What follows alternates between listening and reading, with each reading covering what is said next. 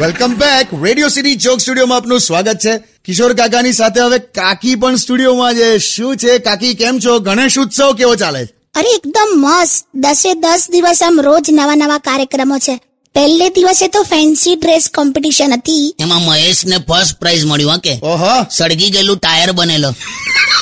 તમે ચૂપ રહો ને પછી છે ને અ, ગઈકાલે છે ને એક યંગ મહારાજનું પ્રવચન હતું યંગ મહારાજ હાલા પેલું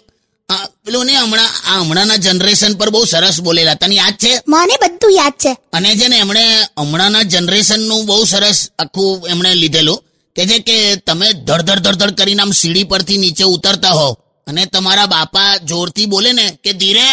આને જ કહેવાય કાળજી બાકી આ પેલું છે ને માલા છોનું એ ખાવાનું ખાધું એ બધી આ બે નંબરની વાતો એટલે ગર્લફ્રેન્ડ ની વાત કરો છો અને પેલું પણ મસ્ત કીધેલું યાદ છે પેલું આમ અ, પ્રેમ કોને કહેવાય અને આકર્ષણ કોને કહેવાય એ તો હવે બધું બહુ કઈ શું શું શું હતું મને કહો તો ખરા એ તો લા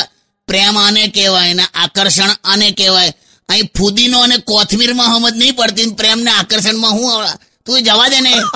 તો આ- આજે શું પ્રોગ્રામ છે આજે ખબર નહીં કે ઇંગ્લિશ પ્રોગ્રામ છે બ્યુટીફુલ કોન્સ્પિરસી હે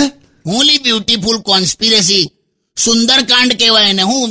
ઇંગ્લિશમાં સુંદરકાંડ ને તું પાછું ટ્રાન્સલેટ કરે છે મને નથી ખબર આવું મને પેલી ફોરેન રિટર્ન છોકરીએ લખીને મોકલ્યું કોણ લે લીસા હા તો એ લીસા હોય તો આપણે કઈ ખરબચડા નથી તું સોંગ વગાડ ખાલી